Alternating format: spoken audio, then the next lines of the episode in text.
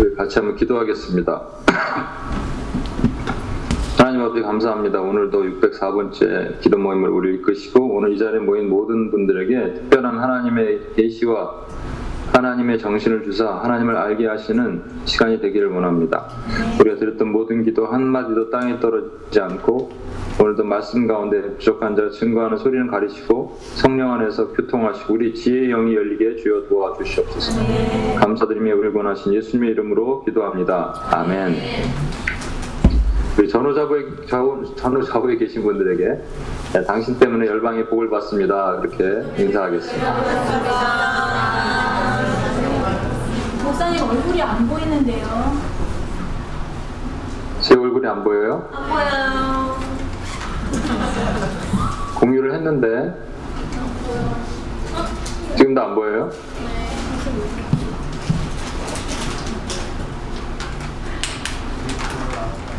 안 보이나요? 아예 화면이 없습니다, 목사님. 화면 나는 보이는데 내가 열, 열었는데 끄고 다시 웹캠을 공유하겠습니다. 나는 화면이 거기 어디 어, 숨어 있을 텐데요. 원래 저희 같이 같은 선상에 나와야 되잖아요, 목사님. 근데 저희 거 예. 안 나오고 있어요. 어 그러면은 가만있어요. 제가 화면을 끄고 다시 오, 부담스럽다. 지금 어때요? 안. 왜 오늘 안 나오지? 목사님 보고 싶습니다. 그러니까 어 이상하네. PPT는 나와요. PPT는 나오는데 목사님 얼굴이 안 나와.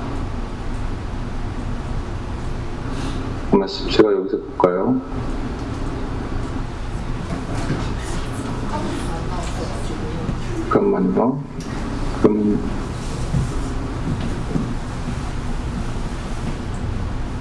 어 저는 여기서 나오는데 제가 다른 컴퓨터 하나 열어놓고 있거든요. 거기서 나오는데 그러면 여러분도 나와야 되는데 아 이거 어떡하죠? 시간이 벌써 50분이네. 오늘은 제 얼굴 아 그러면 좀 민망. 아, 어떡하죠? 방법이 없나? 목사님이 저희 보이시면 되죠. 그 여러분도 되게 뿌옇게 보이고 오늘은 좀 여러, 여러 가지 어려움이 있네요. 어... 아니면 나갔다 들어올래요? 미안하지만.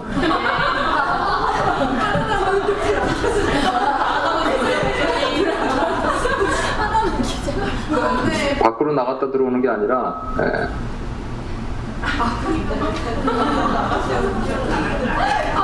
예. 저기 방 밖으로 나가지 마시고 화장실 가지 마시고 잠깐 기다려 주세요.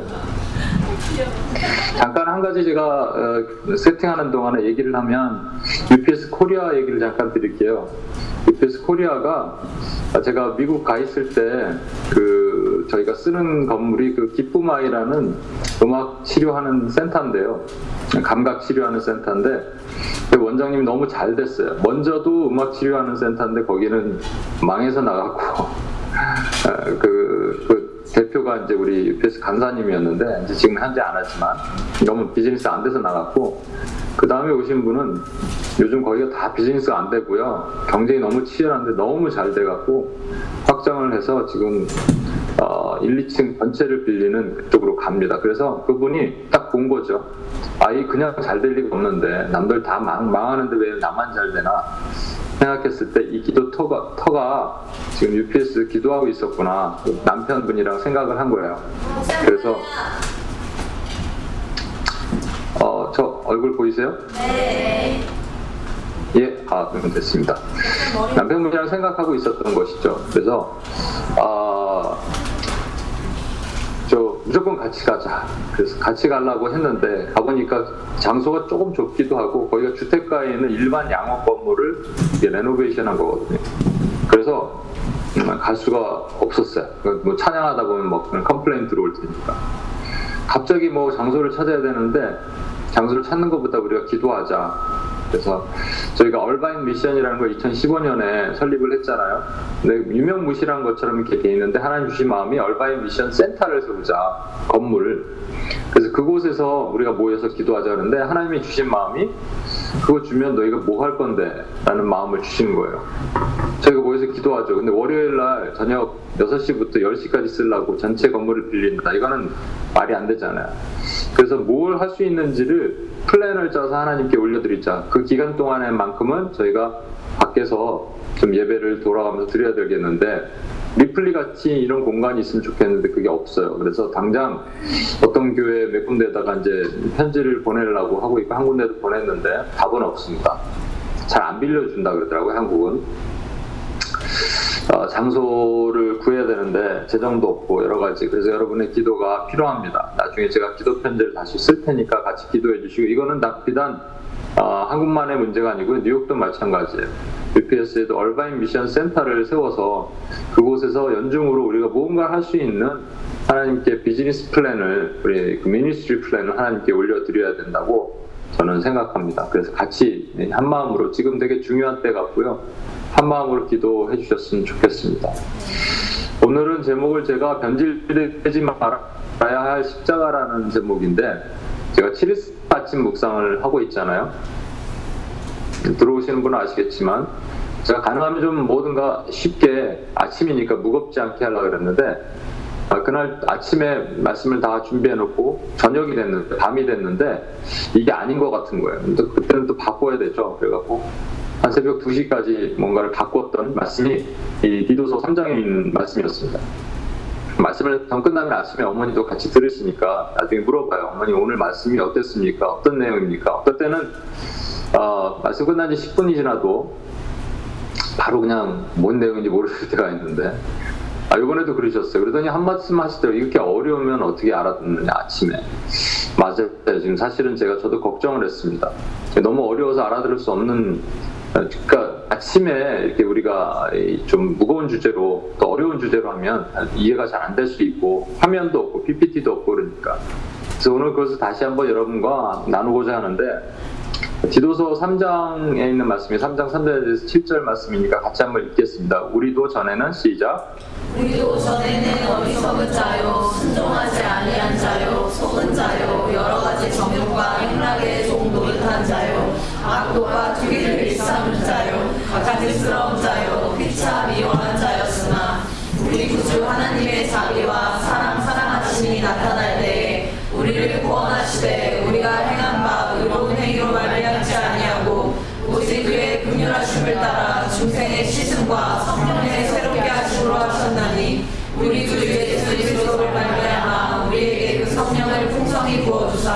우리 모두의 은혜를 힘입어 의롭다 하심을 얻어 영생의 소망을 따라 상속자가 되게 하려 하시니라 아멘, 아멘.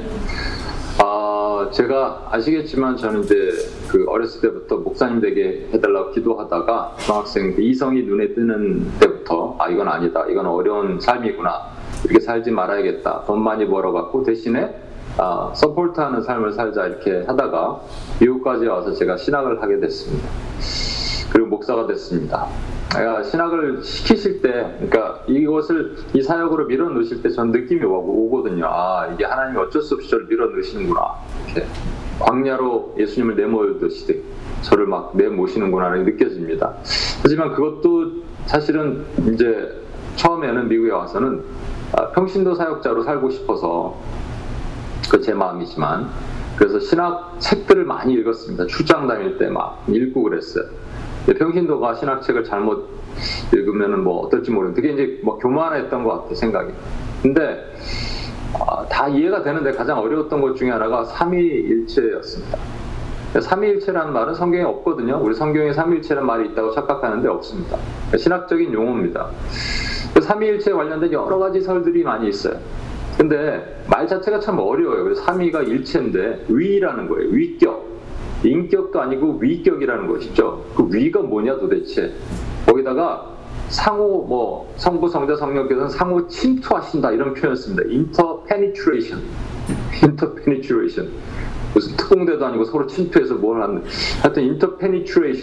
근데 상호 내주설, interdwelling 이런 표현을 쓰거든요.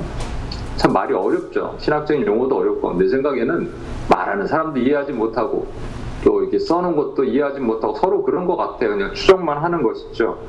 더 헷갈리는 거는 예를 들어서 시편 2편 7절에 보면 그러니까 성부 하나님께서 성자 예수님께 오늘날 내가 너를 낳았다. 다윗을 통해서 말씀하신 거지만 오늘날 내가 너를 낳았다 그러셨거든요. 낳았다 그러면 엄마가 잉태해서 아, 그러니까 임신해서 아기를 잉태하는 것과 같은 그런 것이라면 성부 하나님께 성자 예수님이 종속되어 있는 것이 맞지 않는가? 뭐 종속설이라 그러는데 이런 얘기들도 나올 수 있잖아요. 왜냐하면 예수님께서 이 땅에 사실 때 계속 하나님 아버지만 높이셨고 심지어는 마지막 때가 언제입니까? 물어봤던 제자들에게 그때는 천사도 모르고 인자도 모른다. 나도 모른다. 아버지만 아시느니라. 그러니까 아버지 하나님을 높이시면서 예수님이 그 밑에 서브로 들어가신 것 같은 느낌을 표현한단 말이죠. 성령님은 어떻습니까? 성령님은 예수님의 영이다. 또 하나님의 영이다. 이런 표현이 성경에 또 나오고 성령님 스스로 자의로 말씀하시지도 않아요. 오로지 듣는 대로 그리스도가 하시는 것을 듣는 대로 말씀하신다.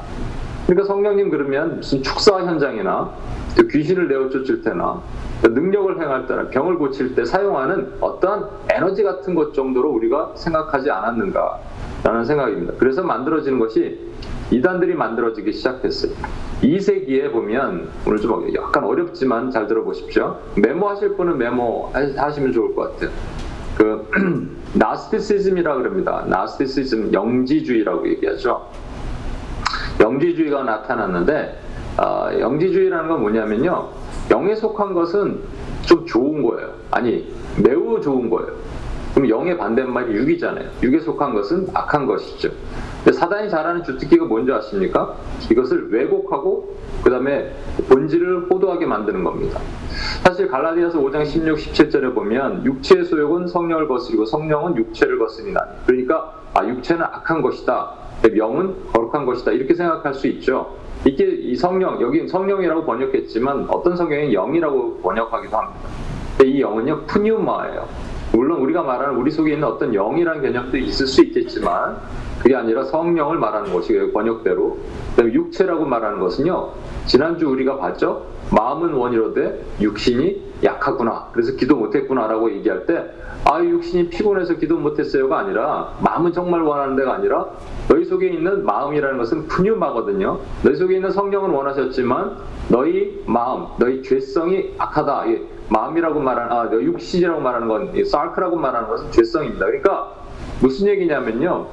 영에 속한 것이 거룩하고 육에 속한 것이 악하다는 것이 아니고요. 성령은 거룩하시지만 우리 안에 있는 죄성은 악하다. 이렇게 해석을 해야 되는데 영지주의자들은 그렇게 해석을 안 한 것이죠. 그래서 나타난 결과가 뭐냐면 마귀는요 무엇이든지 좌로나 우로나 치우치게 하는 걸 좋아합니다. 한쪽으로 그래서 영, 영에 속한 것이 거룩하기 때문에 육에 속한 것은 악하다니까 아 그러면 이렇게 하면 되겠구나. 그래서 방탕주의가 탄생했습니다. 방탕주의는 뭐냐면 그냥 방탕하게 살면 되는 거예요. 음행해도 괜찮아요. 뭐 몸을 마음대로 뭐 술을 마셔도 괜찮아요. 뭘 해도 괜찮아요. 심지어는 몸에다 뭐 타투를 하든 뭘 하도 괜찮아요. 왜냐하면 육은 악한 거니까 어차피 육은 버려질 것이고 영이 거룩한 것이니까.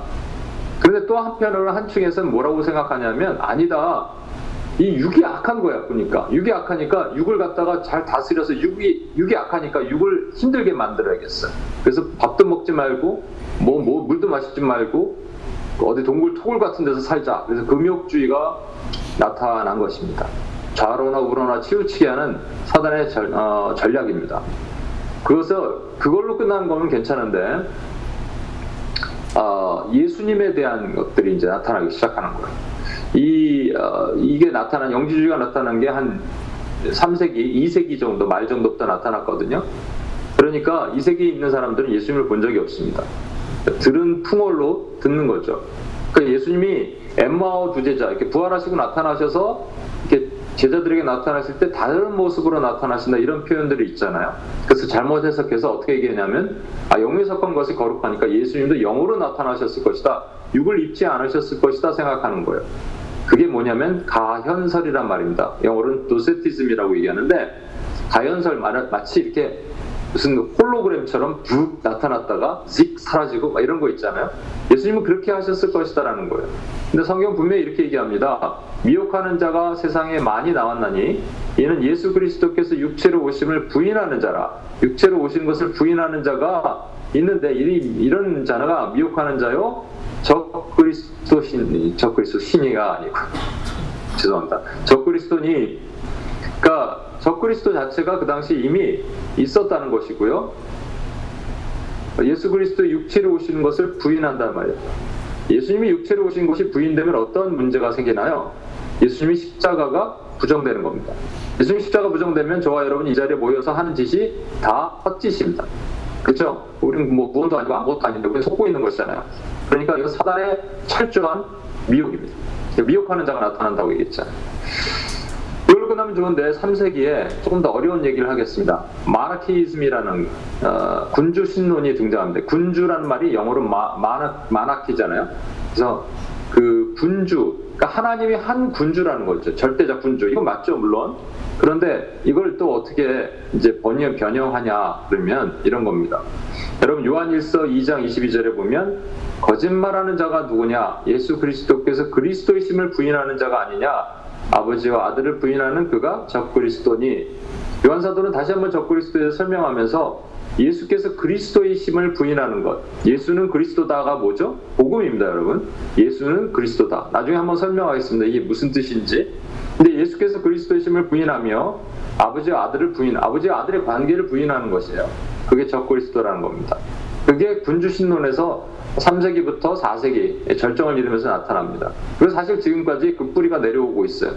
사단은 마찬가지로 또 좌우측으로 흔들어대는데 어, 한쪽에는요 양태론이라는 말을 합니다. 모달리스틱 양태 태라는 게 있어요. 폼이 있다는 거예요. 그러니까 어떤 폼이 있는데 그 폼이 다른 폼으로 나타난다라는 것이 양태론입니다. 한 예로 아버지가 집에서는 아버지, 밖에 나가서는 부장님, 그리고 어, 교회 가서는 집사님, 그렇죠? 그러니까 각각의 다른 폼과 태로 나타난다라고 얘기하는 거예요. 제가 어저께 이렇게 UPS 코리아에서 예배 끝나고 한 자매님이 이런 얘기를 하더라고요. 저 어렸을 때 교사할 때 애들한테 그렇게 가르쳤는데요. 하나님이 누구예요? 하나님이 집에서는 아버지고 어? 밖에 나가서는 부장님이고 교회 가서 집사님. 그거 알지? 애들이 예 이해했다는 거예요. 여러분 2단입니다. 2단을 가르치고 큰일 납니다 이거. 예. 그래서 대표적으로 나타나는 게 물과 얼음과 수증기와 같은 모습이 있죠. 그러니까 하나님은 물이신데 성부 하나님은 물이고 성자 예수님은 얼음이고 성령 하나님은 수증기와 같아. 또 성령 하나님 수증기고 막 뜨거우니까 수증기래요. 하여튼 뭐 그래갖고 아, 오늘날까지 이런 양태론적 이단을 갖고 있는 것들이 많이 있습니다. 이것이 왜 이단이냐 하면 좀 이따 설명을 드리고 또 하나 보겠습니다. 아, 동태론, 제가 동태탕을 좋아하는데 그 동태탕이 아니고요. 동태론적 군주신론이라고 얘기해요. 좀 어렵지만 양태, 동태만 생각하면 돼요. 아, 양이라는 것이 어떤 양식이에요. 폼이 있다는 거예요. 동태라는 것은 dynamic이란 말입니다. 동자가 움직일 동이거든요. dynamic하게. 무슨 얘기냐면 양태론 자체는 이런 말입니다. 다시 한번 설명을 드릴게요. 양태나 동태가 이렇게 있습니다. 양태란 말은 뭐냐면 이런 거예요. 하나님이 한 분 계세요. 하나님이 한 분 계신데 아까 말한 것처럼 폼만 다른 거예요. 각각의 기능만 다른 거예요.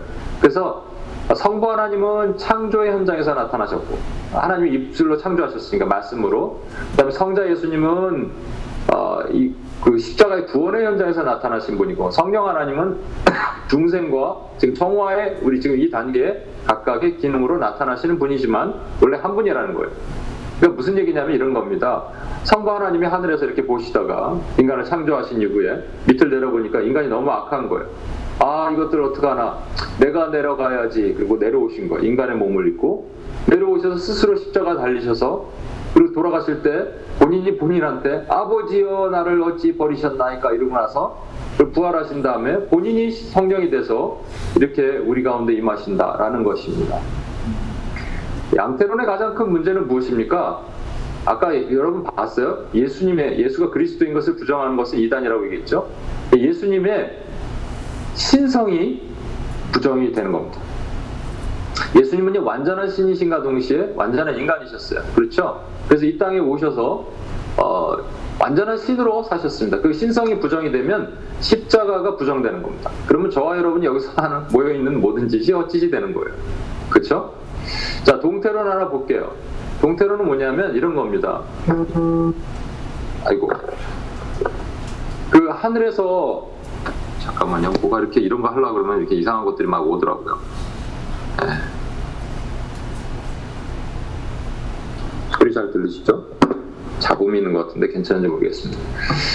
하늘에서 하나님께서 보시고 이 땅에 보니까 전부 악하죠. 의인은 없나니 하나도 없어요. 그런데 개종 좀 나은 사람이 있어요. 그 보니까 어렸을 때부터 너무 착한 착하디 착한 예수라는 사람을 보신 거예요. 그 예수가 성장하면서 너무 주님 보시기에 흡족하니까 다윗보다 더 좋은 거죠. 그러니까 하나님의 신을 그 사람한테 주기로 작정하셨습니다. 언제? 성령 세례 받을 때, 저 요- 요단강에서 세례 요한한테 세례 받을 때, 그때 하늘이 열리고 성령을 감고 온저 비둘기처럼 임하시면서 이는 내 사랑하는 아들이요 내 기뻐하는 자라라고 부으실 때 비로소 하나님의 신이 임한 하나님이 되었다라고 말하는 겁니다. 여러분 양태로는 아까 뭐가 문제라 그랬죠? 하나님 스스로가 다 하셨기 때문에 예수 그리스도의 신성이 부정이 된다면 아 인성이 부정이 된다면 죄송합니다. 아까 신성이라 그랬나요? 예수 그리스도의 인성이 부정이 된다면 여기 동태로는 예수 그리스도의 신성이 부정이 되는 겁니다. 인성이 부족되고 신성이 부정되는 것, 그 전체가 전부 십자가가 부정이 되는 겁니다. 여러 번 얘기하지만 한 번 더 말씀드릴게요. 혹시 못 들은 분이 있을까봐. 하나님에게 두 가지 큰 성품이 있어요. 하나는 사랑이고 하나는 공의입니다. 사랑이란 말은 아 공이란 말은 악인은 무조건 죽어야 된다는 것이고요. 사랑이란 말은 악인이라도 살려야 된다는 말입니다. 그런데 이 두 개가 50% 50% 정도 되면 이렇게 해서 뭐 75 대 25 어떨 때는? 하나님께서 기분 좋으실 때는 저거 아, 살려 그냥. 아유 75 사랑 75 어, 공이 25 그럼 살리는 거고. 저거 이제 확 그래갖고 공이 75 되면 우리가 막 맞고 두드려 맞고 이렇게 되는 거. 사랑이 25 그때는 사랑이 좀 마음이 가라앉았고. 이게 있을 수 없다라는 거예요. 50대 50이 아니라 하나님이 완전하시기 때문에 100% 공의 100% 사랑이란 말입니다. 근데 어떻게 그게 공존할 수 있느냐라는 것이죠. 공존할 수 있는 유일한 방법 그래서 이 땅에 죄를 사하실 수 있는 악인도 살리고 악인도 의인도 살릴 수 있는 아, 아, 악인을 죽이고 의인도 살릴 수 있는 유일한 방법은 뭐냐면 하나님이 의인을 찾으셔서 그 의인으로 하여금 죄값을 대신 지불하게 하면 되는데 이 땅에 의인이 없다니까요. 그래서 하나님이 이 땅에 내려와서 대신 죽으면 되는데 이 양태론처럼 죽으시면 안 되는 게 신은 죽으실 수 없다는 얘기예요. 그래서 하나님께서 그 아들을 이 땅에 보내셔서 인간의 몸을 입게 하시고 인간으로 완전한 하나님이신 신이신 그분이 인간으로 죽게 만드셨다는 겁니다. 그렇다면 그 죄를 우리가 살았죠. 아, 그, 그 십자가를 우리가 살았죠. 죄에서 벗어났죠. 그리고 다시는 먼지에 이 뿌리가 끊어졌습니다. 그렇죠? 그럼에도 불구하고 우리가 계속 죄를 짓는 것은 죄성 때문에 짓죠. 그렇다면 여러분 보시면 예수 그리스도의 인성을 부정하고 예수 그리스도의 신성을 부정하는 모두가 전부 뭐가 되냐면 십자가를 부정하는 것이 됩니다. 여러분 이게 3세기에 나타났다고 얘기했죠. 양태론 지금까지 있습니다. 양태론은 뭐냐면요. 어, 뭐 하나님의 교회, 안상홍 증인회, 여호와 증인 전부 양태론입니다. 이런 이단들. 우리 주변에도 최근까지도요. 한국의 대형 교회 큰 교회에서도 양태론을 주장하는 목사들이 있었어요. 매우 위험한 겁니다. 심지어는 아까 그 말한 자매가 교사로 애들한테 가르쳤대잖아. 그렇게. 예. 여러분 혹시 모르셨죠? 모르셨다면 이거 큰일 날 얘기입니다. 이제. 동태로는요. 양태로는 예수 그리스도의 그 인성을 부정한다면 동태로는 예수 그리스도의 신성을 부정하는 것이죠. 그냥 애기 인간 예수, 착한 예수로 태어났는데 하나님께서 기름 부으셔서 어, 하나님의 신이 신탁이 됐다라고 생각하는 이 동태로는 인본주의자들이 지금도 그렇게 믿고 있습니다. 하버드 대학, 뭐 예일 신학교 이런 데서 본인의 주류 신학교라는 꼭 그런 건 아니겠지만 그분들 중에 아닌 분도 있겠지만 상당수의 자유주의 신학자들은 옛날에 1800년도 이 종교 이 기독교를 강타했던 자유주의 물결 휩쓸었을 때 전부 동태론이었습니다. 지금도 그렇게 믿고 있는 사람들이 많이 있고요. 근데 이거보다 더 심각한 것은요. 이거는 드러나거든요. 정체가 드러나지 않게 교묘하게 숨어서 예수 그리스도의 인성과 신성을 부정함으로 결국 궁극적으로 십자가를 부정하는 일이 오늘날 잇따라 이게 이것이 문제인 것이죠. 저는 무너진 교회 지난주에도 계속 얘기했지만 교회가 무너졌다고 생각한 fallen church 교회가 무너졌는데 그 이유가 뭐냐면 어, 우리가 여러 번 보았지만 예수 그리스도께서 이 승리하셨던 광야 시험이 사실 아담이 실패한 것인데 그것이 세 가지 시스템에 대한 것이라고 얘기했죠. 머틀리얼 인간계, 아, 물질계, 인간계, 신계에 대해서 결국은 이 변형된 시스템을 사단이 만들어놨습니다. 어, 그로 인해서 이스라엘 백성들이 광야에 사는 것이 하나님을 원망하고 시험하고 우상숭배를 하는 일을 했습니다. 그렇죠? 물질계에 대해서는 원망하고 인간계에 대해서는 하나님을 인간처럼 시험해요. 죽이게 하시겠어? 네, 죽어요. 신계에 대해서는 그래서 본인들이 우상을 만들어서 이게 신이다 이렇게 얘기합니다. 그, 그것이 그걸로 끝나는 것이 아니라 오늘날 교회 안으로 들어오면 교회 안에가 물질화되고 인본화되고 종교화된다고 말씀을 여러 번 드렸습니다. 이 정도는 여러분 이제 이해하시고 기억하실 거예요. 그렇죠? 자 이제 문제는 뭐냐면 물질화, 인본화, 종교화됐던 말 자체는 고결한 십자가, 절대 변할 수 없는 십자가를 변질시킨다는 말이 됩니다. 십자가가 변질될 수 있을까요, 여러분? 네, 아까 봐- 보셨잖아요. 그렇죠? 동태론, 양태론 변질되죠. 얼마든지 변질됩니다. 가현설 변질되죠. 얼마든지 변질될 수 있습니다. 그런데 그거는요 눈에 두드러진다니까요. 요즘에 이제 양태론 한번 건드리고 막 이러면 그냥 어, 이단 팔배열사들이 딱 나타나서 뭐라 그래요. 동태론은 좀 인본주의가 워낙 강하니까 이거 뭐, 시- 뭐 학문이다 이렇게 얘기하면 또 어떨지 모르겠지만 아무튼 그런데 그거 말고 얘기하는 거예요. 예수 그리스도 플러스 알파 시리즈를 제가 나중에 예, 예수 그리스도 플러스 알파가 너무너무너무 많이 있어요. 너무 많이 있는데 우리가 몰라서 그럴 뿐이지 이 숨겨진 예수 그리스도 플러스 알파가 많이 있다는 얘기예요. 그래서 오늘날 예수님을 뭐라고 부르냐면 우리가 갖다 붙이기 좋은 것들을 갖다 붙입니다. 문화 인류의 예수? 예수님 문화 인류의 예수입니까? 문화의 예수예요? 성공과 번영의 예수? 예수님 잘 믿으면 성공과 번영을 주십니까? 평화 공존의 예수? 평화가 우리끼리 평화예요. A와 B끼리 평화. 화평케 하는 자는 복이 있나니 저희가 하나님의 아들이라 일컬음을 받을 것이며 그래서 그 사람이 들어가면 A와 B가 안 싸우고 평화를 이룬데 이거는 우리 우리 가 아, 성경을 왜 외도해도 뭐 호도해도 너무 호도한 거예요. 여러분 예수님의 마성화를 얘기를 하는 거예요. 이것을 이 인간과 저는 최근에는 인간과 자연 간의 평화 뭐 이렇게 얘기합니다. 전부 이거 틀린 얘기들이에요. 인류 평등의 예수? 인류가 평등합니까? 예, 공평하신 하나님이시 평등하신 하나님이 아니란 말이에요. 그래서 평등하신 하나님이었으면 우리가 같이 똑같이 잘 살아야 되고요. 태어날 때부터 지체 부자여자들, 장애인들이 없어야 되고요. 가난한 사람들이 없어야 되고요. 그렇게 돼야 됩니다. 아니에요. 하나님은 평등하신 하나님이 아니라 공평하신 하나님이에요. 나 가진 재물 없으나 그 손 누구죠? 쓰신 분? 그 장애자가 그렇게 쓰셨잖아요. 그 의미를 깨달은 것이죠. 근데 이렇게 변질이 됐어요. 그 이유가 뭐냐라는 것이에요. 뭔가 십자가가 왜곡됐기 때문에 그런 일들이 일어나지 않았겠는가라는 것이죠. 그 중에 대표적으로 저는 세 가지만 보겠습니다. 대표적으로 세 가지만 본 거예요. 오늘 디도서 말씀의 기초에서 세 가지만 보는 겁니다. 세 가지만 있는 게 아니라 수십 가지가 있습니다. 근데 첫 번째 물질화. 여러분 구원파 신앙이라는 거 아세요? EPS에서 몇 번 말씀을 드렸는데 아, 이 구원파가 되게 유명해진 사건이 있습니다. 그 세월호 한국의 세월호 사건이 있죠. 에, 세월호 사건의 그 선장 선주가 구원파예요. 그게 신천지 이만이었으면 신천지 한, 한 칸에 가는데 이 구원파였어요. 구원파 확 위축이 돼 버렸어요. 그런데 구원파가 이로 인해서 노출이 되기도 했습니다. 구원파가 뭐야? 그러면서 많은 사람들이 예, 보게 된 것이죠. 아까 여러분 제가 복음이 뭐라 그랬습니까? 복음을 그냥 엑기스 한마디로 줄이면 예수는 그리스도다. 근데 적그리스도가 하는 일이 뭐라고요? 예수는 그리스도가 아니다. 라고 말하는 게 적그리스도가 하는 얘기죠. 여러분, 예수란 말 자체는 하나님은 나의 구원자란 말입니다. 예수가 여호수아거든요. 그러니까 하나님은 나의 구원자. 이게 예수예요. 그리스도는 기름 부음 받은 자라는 말입니다. 근데 구약의 기름 부음 받은 자가 누구냐면 선지자, 제사장, 그리고 왕이었습니다. 근데 왕이 탄생하기 전에 선지자, 제사장은 사사 시대니까 이들이 몸부 통치자였고요. 왕은 진짜 통치자였고. 그러니까 기름 부음 받은 자 이 세 가지를 만족하는 분은 예수 그리스도밖에 예수님밖에 없는데 이 선지자, 제사장, 왕 그러니까 통치자란 말이 되는 거예요.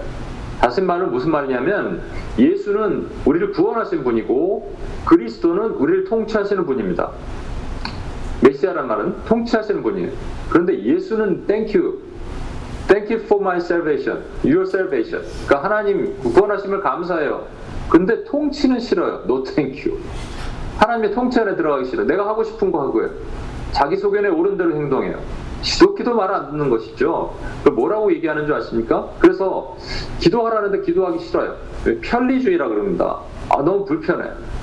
그 믿음도 믿음주의예요. 내가 믿는 것만 이거 믿었으니까 되니까 그렇게만 살게요라고 얘기하는 거예요. 그게 구원파 신앙입니다. 구원파는 뭐라고 얘기하냐면 여러분 이 근처에도 이단들 있죠 구원파. 여러분 만나면 이렇게 물어볼 겁니다. 구원 받으셨어요, 자매님? 예. 언제 받으셨어요? 아니 그게 뭐 저는 못해 못해 아니죠. 언제인지 정확하게 알 수 있어야죠. 그래서 이제 저희 저희한테 오십시오. 뭐 알려드릴게요. 그래고 그걸 가요? 맨날 몇월 며칠 당신은 거듭났습니다. You are. 그리고 얘기하고 나서 그 다음부터는 회개를 안 시켜요. 그들은 회심, conversion과 repentance, 회개를 구분을 못하는 거예요. 아까도 말씀드렸지만 우리의 원죄는 끊어졌어요. We are converted by the power of Holy Spirit. 그렇지만 우리 안에 스, 여전히 죄성이 있단 말이에요. 그렇죠? 죄성이 있어요. 그 죄성을 끊임없이 성화해 나가는 과정을 회개, 회개를 깨버리죠. 그러니까 뭐냐면 이런 겁니다. 예수로 살아 그냥 구원받았으니까 그리스도 무슨 그리스도 통치 아래 들어가 이럴 필요 없어라고 얘기하는 게 구원파 신앙이에요. 얼마나 social 미팅하죠 이런 분들은 교회 가서 social 미팅하러 오는 거예요. 교회 휴대폰 들고 갑니다. 성경책 들고 가기 불편해. 그게 편리주의, 믿음주의, 믿었으니까 믿음이 아니야 믿음주의. 이게 구원파 신앙에 여러분은 구원파 신앙에 걸려요 안 걸려요? 구원파 신앙에 걸리면 예수는 그리스도자 중에서 예수는 그리스도를 빼는 거죠. 예수만 인정하죠. 아까 예수 그리스도의 플러스 알파가 되는데 이건 마이너스 알파가 되는 것이죠. 알파가 마이너스 값이면 이게 마이너스가 되잖아요. 그죠? 얼마든지 변질된 십자가입니다. 그럼 결국 뭐냐면 그 십자가가 완성되지 않았기 때문에 우리가 믿는 거는 가짜예요.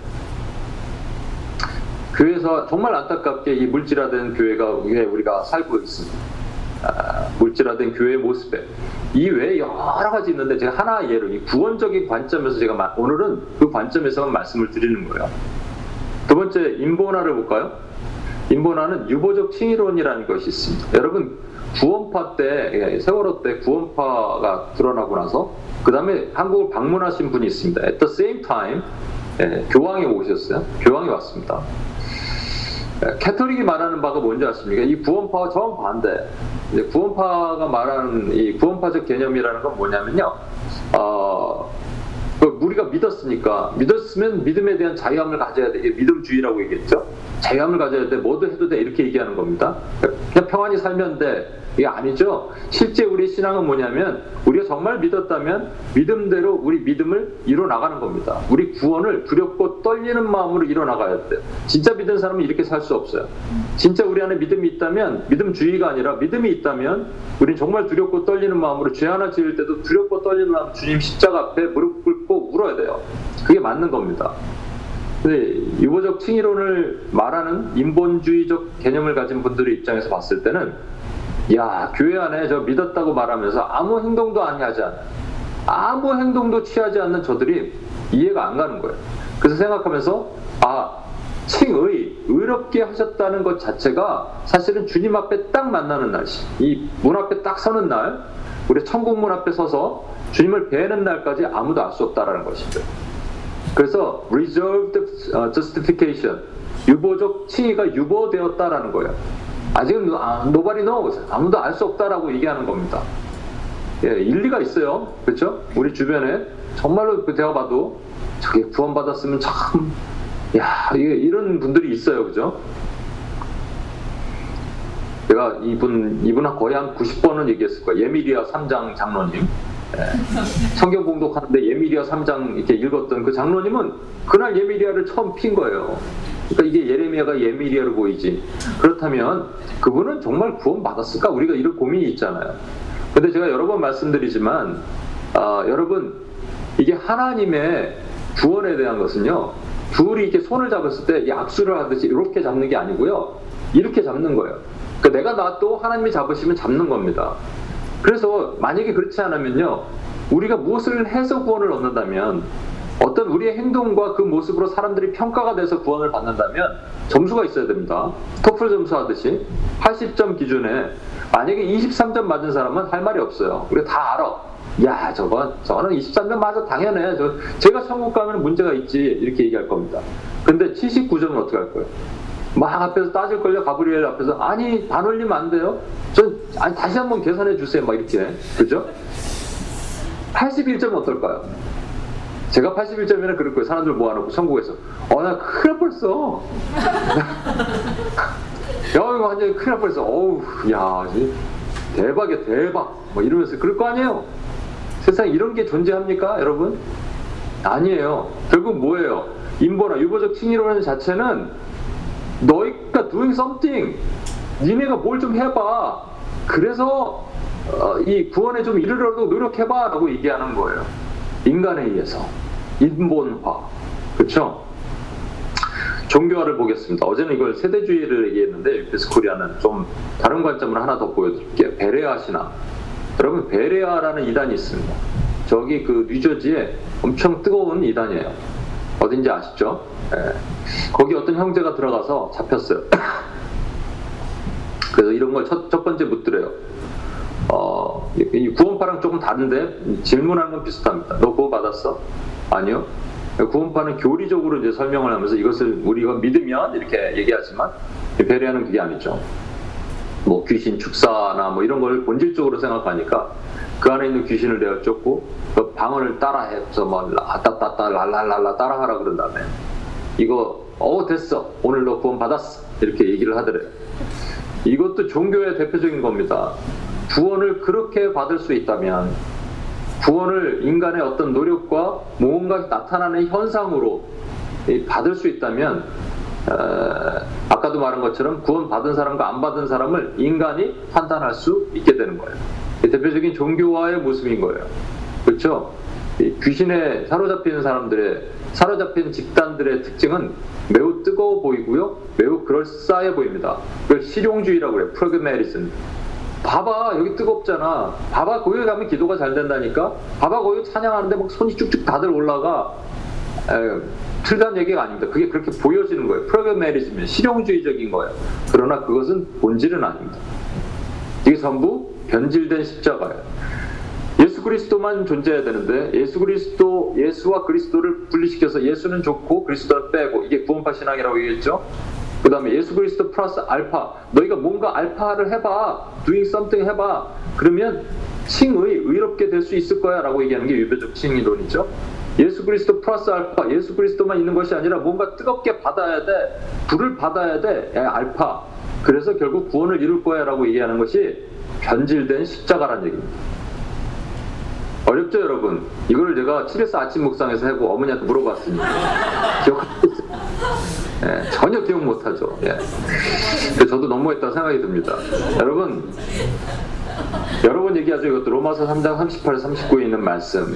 내가 확신하노니 그 어떤 것도 예수 그리스도를 통한 하나님의 사랑에서 끊을 수 없느니라 할 때 내가 확신하노니가 우리말에는 확신하노니지만 이게 원문에는 또 영어에는 I'm convinced 수동태라니까요. 내가 하나님에 의해서 확신되노니 내 안에 계신 성령에 의해서 확신되노니란 말이에요. 이게 믿음입니다. 믿음주의가 아니라 믿음이에요. 그리고요. 예수님의 분명한 약속이 있잖아요. 볼지어다 내가 세상 끝날까지 너희와 항상 함께 있으랴. 그러면 바울이 말한 것처럼 두렵고 떨리는 마음으로 이 믿음을 붙들기 위해서 고난과 환란과 어려움이 오더라도 이 믿음을 붙들기 위해서 끝까지 가는 것이죠. 그런데 끝까지 갈 때 우리 안에 뭔가 확신에 대한 더 분명한 이유가 있어야 돼요. 그게 오늘 본문 말씀이에요. 기도서 3장 3절에서 7절 말씀 3절 앞에 부분 한번 읽을까요? 우리도 자네는 시작. 어리석은 자요 순종하지 아니한 자요 속은 자요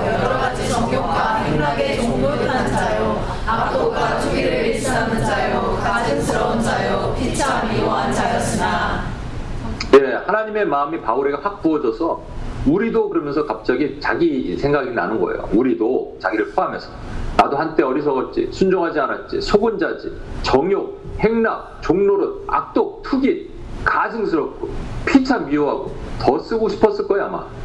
그렇죠? 지면이 부족할 정도로 디도한테 말하면서 더 쓰고 싶었을 거예요. 그런데 그랬던 우리가 어떻게 됐냐면 상속자가 됐대요. 우리가 상속자가 됐다는 거예요. 이 표현을 하면서 아까 우리가 지금 계속 봤던 게 뭐예요? 예수 그리스도 플러스 알파가 이 알파 이 붕괴된 십자가 있을 때 있을 수 없다. 우리는 내가 확신하노니 라고 있는 확신하는데 이 확신의 마음이 뭔가 이유가 있어야 될 거 아니에요. 왜 확신하냐 이거죠. 확신되냐 이거죠. 그래서 이 안에는 숨겨놔 있는 놀라운 비밀이 들어가 있어요. 그러니까 3절에서 이런 개차반 같은 우리였는데 상속자가 될 수 있었던 이유가 무엇이냐라는 것이 여기 보면 숨겨져 있는 것이 있다는 거예요. 첫 번째가 뭐냐면요. 성부 하나님의 역사가 있었습니다. God the Father. 3장 4절에서 5절 상반절. 우리 구주 하나님의 자비와 사랑, 사랑하심이 나타날 때 우리를 구원하시듯. 하나님이 우리를 사랑하셨기 때문에 우리가 구원받았다는 얘기예요. 하나님이 우리를 사랑하셨기 때문에 우리가 구원받았습니다. 그래서 여러분 그 축사 아, 축도할 때 예수 그리스도의 은혜와 하나님의 사랑과 이렇게 마- 마- 나오거든요. 하나님의 사랑, 우리를 너무 사랑하셨어요. 지극히 사랑하셔서 그 아들을 보내시기까지 우리를 사랑하셨다는 거예요. 그 사랑이 느껴지십니까? 두 번째, 성령 하나님에 대한 얘기, 가더 스피릿에 대한 얘기가 나와요. 3장 5절 하반절 보면 오직 그의 긍휼하심을 따라 중생의 씻음과 성령의 새롭게 하심. 그러니까 성령이 하신 일은 중생과 성화입니다. 그러니까 중생과 지금도 계속해서 중생이라는 것은 거듭남이고 성화라는 것은 계속 우리가 주님 앞에 깨끗해지도록 노력하는 삶이잖아요. 이게 성령께서 하신 역할이란 말이에요. 그렇죠? 그러니까 중생의 구원에도 관여하셨고 지금 성화에도 계속 관여하시는 분이 성령님이다. 세 번째 볼까요? 성자 하나님, 가터 선 6절에서 7절 상반절에 우리 구주 예수 그리스도로 말미암아 우리에게 그의 성령을 풍성히 부어 주사 우리로 그의 은혜를 힘입어 의롭다 하심을 얻어. 아까도 계속 얘기했지만 유보로, 유보적인 칭의론 얘기하시는 분들은 그 칭의가 우리를 통해서 일어난다고 하지만 그게 아니에요. 그리스도를 통해서 일어나잖아요. 그렇죠? 예수의 십자가를 통해서. 그렇다면 여러분 보십시오. 우리가 혹, 여태까지 혹시 착각하고 있었을 수도 있어요. 예수님의 십자가 그리고 그 구원 그럼 예수님 혼자 다 하셨다고 생각할 수 있어요. 아닙니다, 여러분. 성부 하나님, 성령 하나님, 성자 하나님이 함께 하신 사역이에요. 창조도 그래요. 하나님께서 말씀으로 성부 하나님이 말씀으로 세상을 창조하시는데 성령께서 수면에 운행하시고 예수님은 그의 지혜가 돼서 그 옆에 계셨어요. 그래서 우리가라는 표현을 쓰십니다. 하나님께서. 마찬가지로 창조가 그랬다면 구원도 그러시다는 거예요. 구원 예수님 혼자 올라가고 뭐 독고다이처럼 혼자 십자가 다 지시고 알아서 해결하신 것이 아니고 성부 하나님, 성령 하나님, 성자 하나님 이 삼위의 하나님께서 함께 하신 놀라운 작품이 바로 우리에게 주신 구원이라는 거예요. 십자가란 말입니다. 그런데 아까 말한 것은 예수 그리스도 플러스 알파로 얘기하면 어떻게 되냐면 성부 하나님, 성령 하나님, 성자 하나님의 김경환이 끼어 들어가는 거예요. 그래갖고 사위일체 나도 뭐 할게요 주님. 그건이 좀 뭔가 부족한 것 같은데 나도 좀 끼워볼게요 라고 얘기한다는 거예요. 이게 오늘날 시대의 교회의 모습이라면 여러분 이 정말 이 참담한 거에 옷을 다 찢어야 돼요 여러분.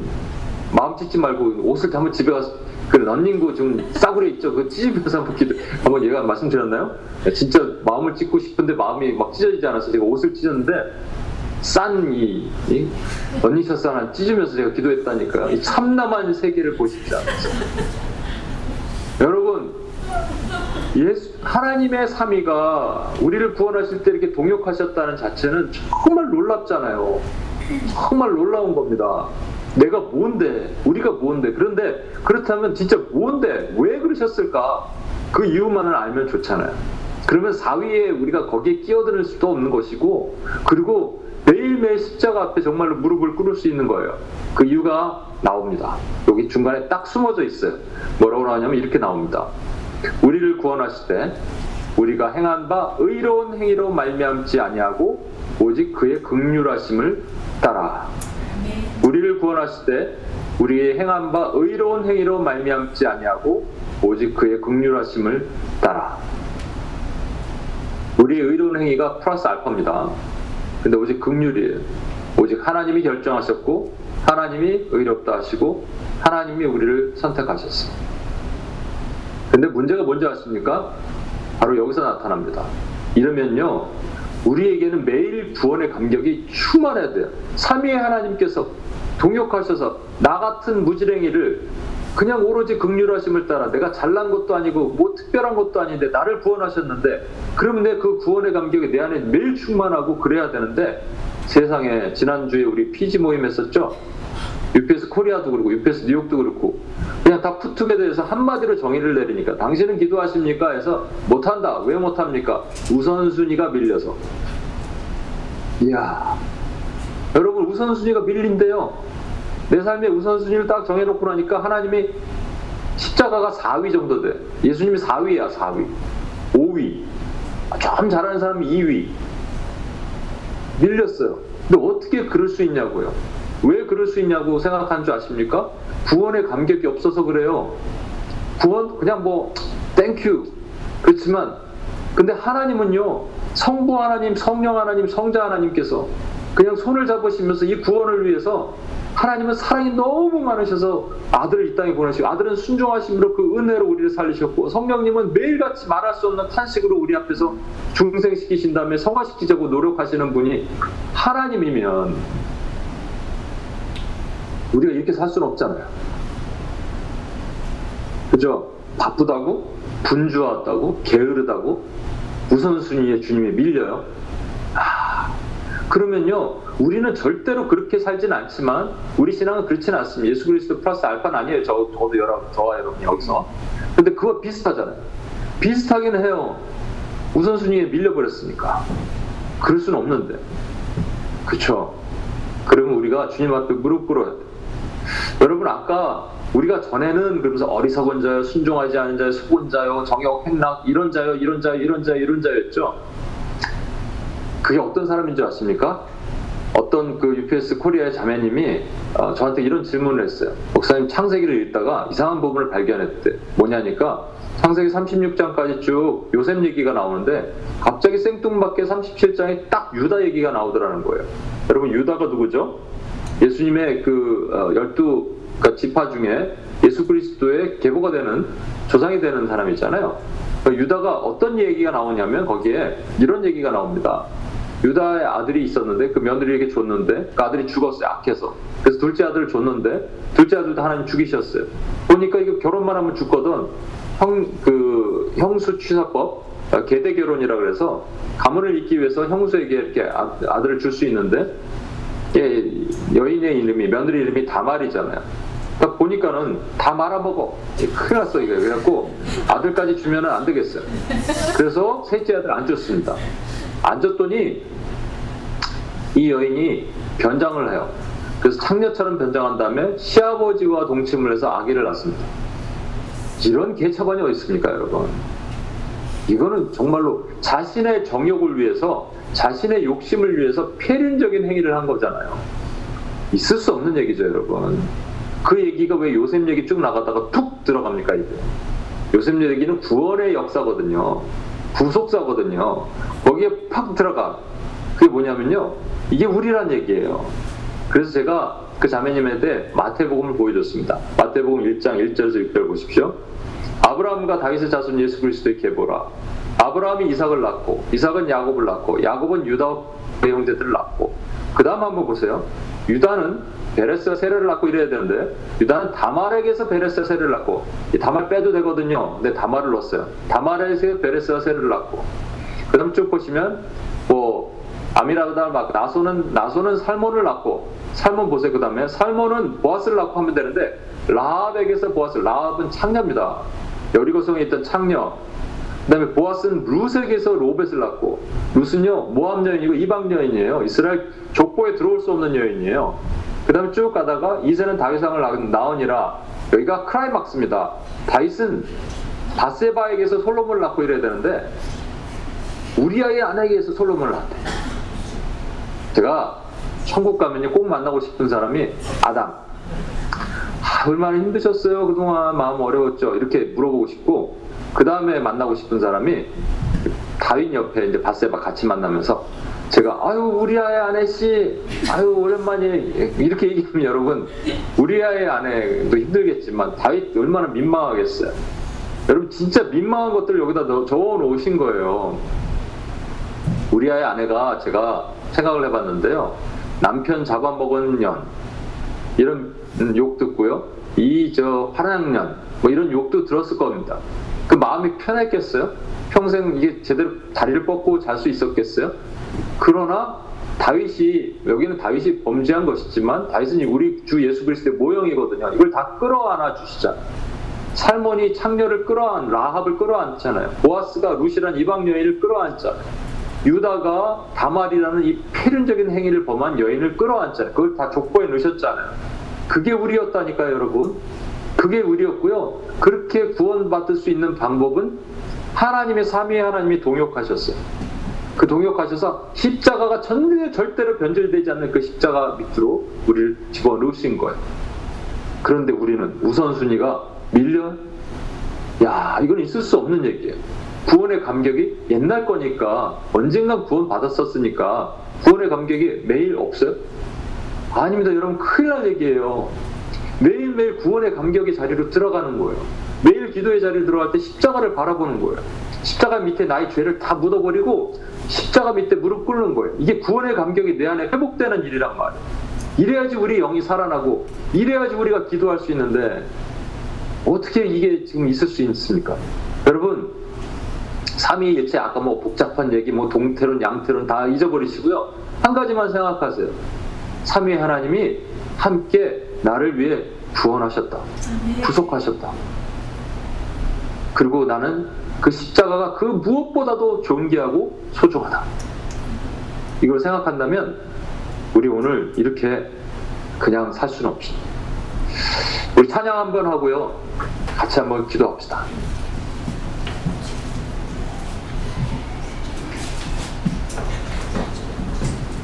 불을 좀 꺼주시고요.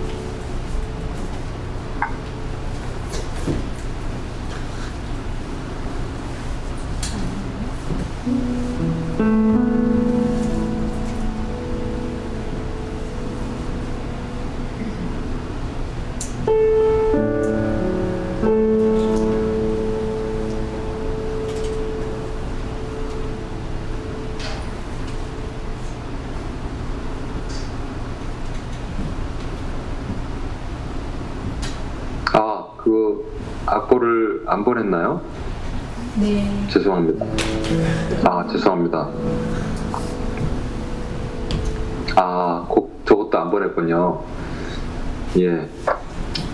아, 주의 보좌로 나아갈 때를 저기 소영자매가 칠 수 있나요, 지금?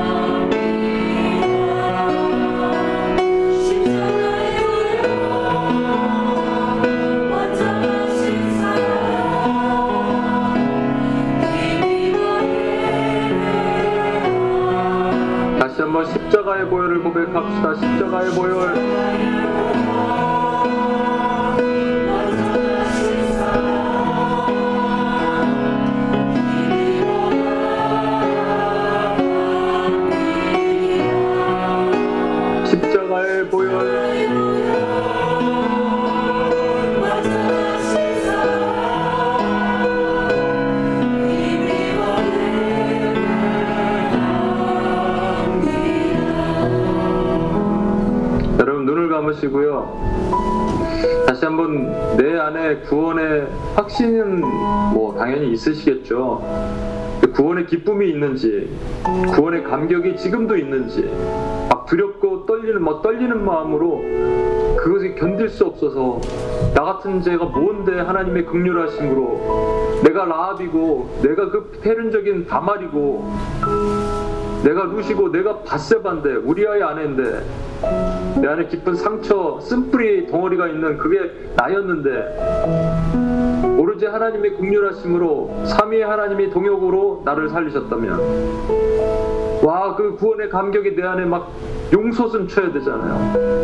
그럼 우선순위가 예수님이 우선순위에서 밀릴 수가 없는 겁니다. 그러니까 다른 걸 밀어버려야죠. 우리도 우리를 모르는 사이 예수 그리스도 플러스 알파를 행했다니까요. 저 폐륜적인 이단들이 행하는 일, 동태론, 양태론 뭐 이런 것들, 예, 베레아적 신앙, 또 구원파적 신앙, 유보적 칭의론 말하는 사람들은 그렇다고 치더라도 우리는 그렇게 살면 안 되잖아요.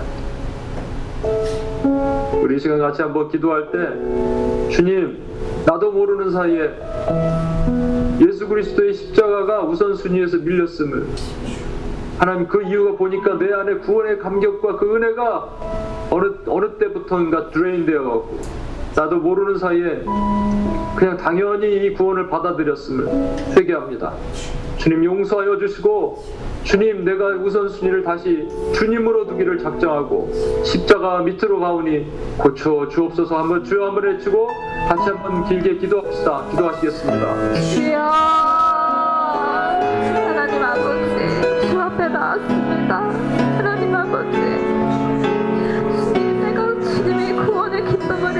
살았음을 회개합니다. 하나님 아버지 주께서 성부 성령 하나님께서 한 마음으로 나를 구원하셨는데 하나님 아버지 내가 그 구원을 잃고 주님을 그 기쁨을 잃어버리고 주님을 우선순 위에서 밀려 아버지 잊고 하나님 아버지 고쳐주시옵소서. 이 시간에 회개하며 나아갑니다. 하나님 아버지 주여 기쁨에 회복되게 하도록 하나님 아버지 주께서 나를 너무나도 사랑하셔서 하나님 이곳을 같이 잊어버린 하나님 아버지 나를 고쳐주는데 하나님 아버지 제 그것을 잊고 소공을 있었음에도 불구하고 하나님 아버지 용서해 주시옵소서 하나님 아버지 제발 못합니다. 하나님 아버지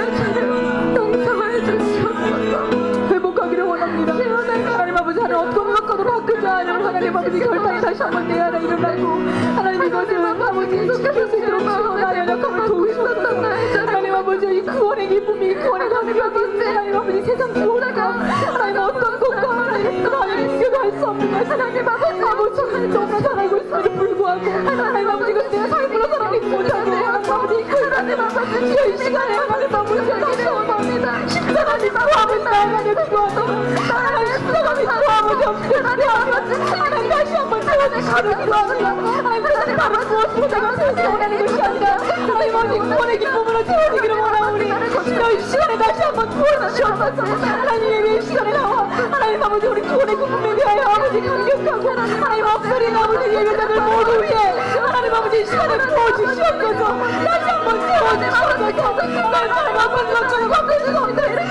하나님 아버지 구원의 감격으로 하나님 저희가 참될 수 있도록 주여 인도하여 주시옵소서. 하나님 우리 잘 회복되기를 원합니다. 하나님 회복되기를 원합니다. 하나님 아버지 그만 아버지 누리기를 원합니다. 하나님 우리 숨이 차고 넘치기를 원합니다. 하나님 아버지 세상까지 올라가기를 원합니다. 하나님 아버지 것이 차고 흐르기를 원합니다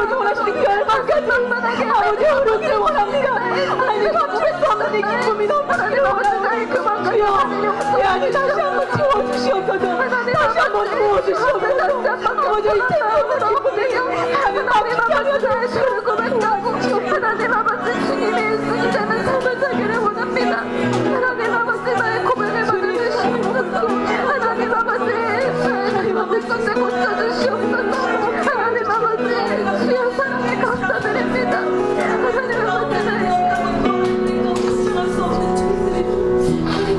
우리 한 번 더 기도합시다. 이 시간 손을 앞으로 뻗고요. 하나님의 교회들을 하나님 축복하며 보호하며 기도하겠습니다. 여러분 보셨던 것처럼 하나님께서 피값으로 주고서 사신 교회가 예수 그리스도 십자가를 변질시키기 시작했습니다. 물질하던 교회에서는요, 예수는 땡큐하지만 그리스도는 부담스러워 편리주의로 가기 시작했습니다. 구원파적 신앙을 갖기 시작했습니다. 인본주의 교회에서는요, 여러분 뭐를 해야지 구원받을 수 있대요. 그렇게 살면 안 된대요. 뭔가 하래요, 자꾸. 구원을 호도하고 모독, 모독하기 시작했습니다. 십자가를 모독하기 시작했습니다. 종교하던 교회 중에 베레아적 신앙을 가진 교회에서는요, 뭔가 자꾸 불을 받으래요. 이거 받아라, 저거 받아라. 그래야지 구원받을 수 있다고. 사람들은 그거에 휩쓸려 다닙니다. 더 뜨거운 교회, 더 뜨거운 예배. 뜨거우면 바뀔 줄 알고. 본질은 그게 아닙니다, 여러분.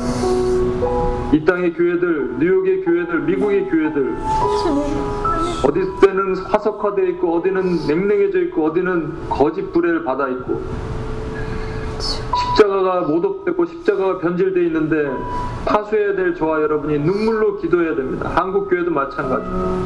이 시간 두 손을 들고 여러분들의 교회를 포함해서 주여 하나님의 교회가 범죄하였다면 용서하여 주시고 하나님 다시 거룩한 십자가가 다시 하나님 앞에 선포되고 하나님 나 할 수 있도록 주여 하나님 다시 한번 고쳐 주옵소서 주여 한번 크게 외치고 같이 한번 기도하겠습니다. 주여